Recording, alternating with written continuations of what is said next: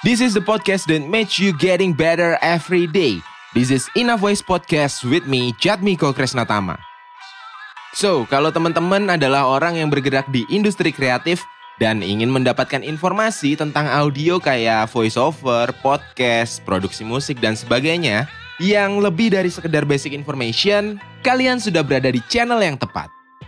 Kali ini aku akan ngebahas tentang definisi voiceover dan siapa aja sih yang bekerja dalam sebuah project voiceover yang lengkap dan proper. Kenapa ini jadi penting untuk dibahas? Karena mungkin teman-teman sering lupa apa sih sebenarnya voiceover itu, fungsinya apa dan siapa aja yang berperan penting dalam proses pembuatan sebuah voiceover. Padahal, voiceover itu hal yang penting dalam proses penyampaian pesan dalam sebuah produk audio ataupun audio visual. Yuk, nggak usah lama-lama lagi. Sekarang kita cari tahu apa definisi voiceover. Kalau menurut Ina Voice, definisi voiceover itu terbagi menjadi dua, yaitu dari sisi teknis produksi dan juga dari sisi produk, broadcasting, dan advertising. Kalau dari sisi teknis produksi, definisi voice over itu adalah teknik perekaman suara ansing dengan video yang menekankan pada cara membaca seperti empasis, intonasi, didasarkan pada naskah yang udah ditulis sama klien, direkam dalam studio dengan peralatan tertentu, dan didistribusikan dengan pola-pola standar broadcasting. Dari definisi ini kita tahu bahwa voiceover adalah pekerjaan membacakan naskah yang ditulis sama klien direkam dengan pola dan teknis produksi yang ansing dengan video. Kalau sing dengan video namanya dubbing bukan voiceover dan didistribusikan dengan pola-pola standar broadcast. Penting untuk diketahui bahwa voiceover ini juga merupakan turunan industri broadcasting dan memproduksi voiceover itu juga sebenarnya akan sangat baik bila dilakukan dengan peralatan yang diproduksi untuk kepentingan broadcasting. Misalnya ya mikrofonnya, audio interface-nya, dan segala macam. Juga dengan cara mixing dan masteringnya harus disamakan atau diupayakan untuk membuat voice over yang sesuai dengan kebutuhan broadcasting.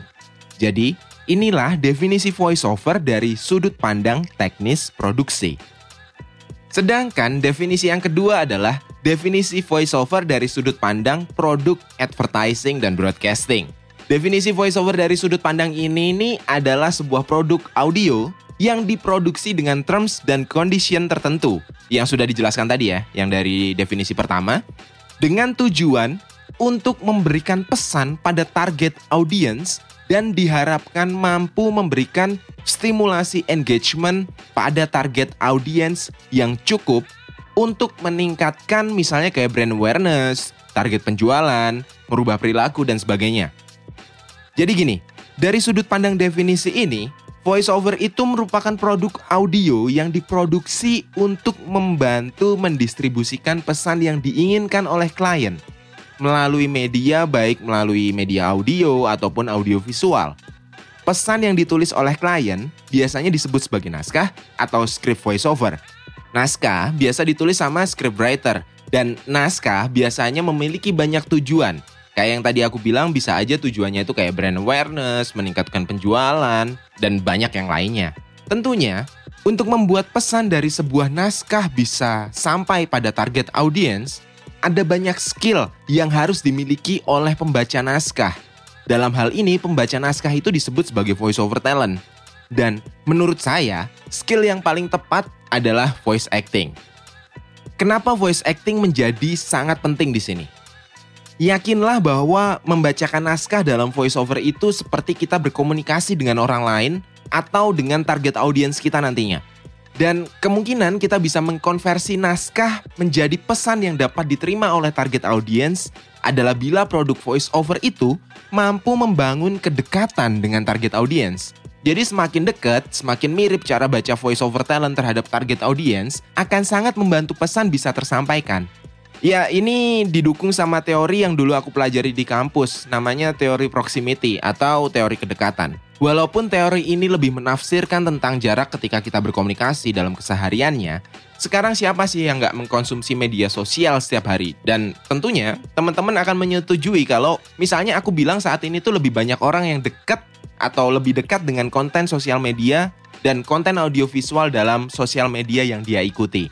Jadi Teori ini menurutku sangat relevan dan mensupport penyampaian pesan dalam voiceover.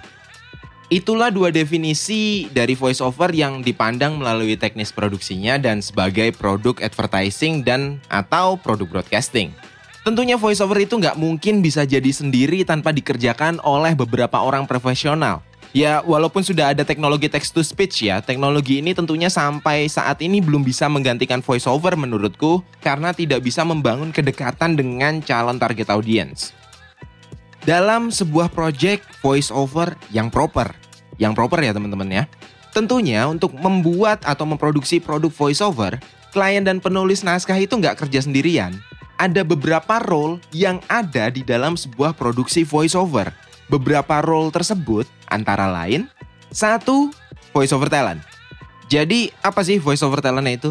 Voice over talent itu adalah orang yang bertugas membacakan naskah dan bertugas atau tugas paling pentingnya adalah untuk menyampaikan isi pesan secara auditif. Untuk menjadi voice over talent, seseorang harus menguasai banyak skill seperti intonasi, empasis, smiley voice, teknik pernafasan dan dan banyak yang lainnya ya. Teknik-teknik ini tentunya digunakan untuk menunjang cara bermain peran atau voice acting dari voice over talent untuk membangun kedekatan dengan audiens. Voice over talent ini juga sering disebut sebagai narator dan menurutku ini merupakan hal yang kurang tepat. Kenapa menurutku kurang tepat? Karena Voice over talent itu merupakan turunan pekerjaan dari narator. Tidak semua narator merupakan voice over talent. Di dalam narator itu ada dubber, ada news anchor, ada radio announcer, dan ada mungkin beberapa pekerjaan yang lainnya. Dan kalau semua disebut sebagai narator, wah kita bisa mematikan peluang kerja dari orang lain. Misalnya, nggak semua voice over talent itu bisa jadi dubber, dan gitu juga sebaliknya. Oke, tadi profesi pertama ya, yaitu voice over talent. Dan profesi kedua uh, yang membantu produksi voice over adalah voice director. Voice director ini apa?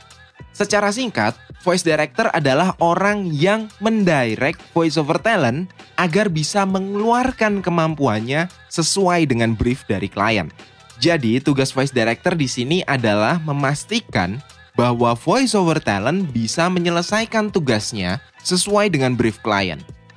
Voice director harus mampu mengarahkan intonasi, harus juga bisa memberikan informasi empasis dan membetulkan jeda pembacaan dari voice actor agar hasil perekaman dari naskah yang udah diberikan sama si scriptwriter dapat dibacakan dengan sempurna, tersampaikan dengan makna yang tepat sesuai dengan keinginan klien. Untuk itu, Menjadi voice director itu bertanggung jawab terhadap klien yang akan meng-hire-nya untuk mengarahkan voice actor agar hasil perekamannya maksimal. Voice director juga wajib menguasai teknik-teknik yang dimiliki oleh voice actor. Terus juga harus punya theater of mind yang kuat dan memahami sedikit teknik editing audio. Dan yang paling penting adalah memiliki skill voice acting yang baik. Oke, setelah tadi ada voice over talent, terus ada voice director. Profesi ketiga dalam sebuah perekaman voice over atau project voice over yang proper adalah adanya peran recording engineer.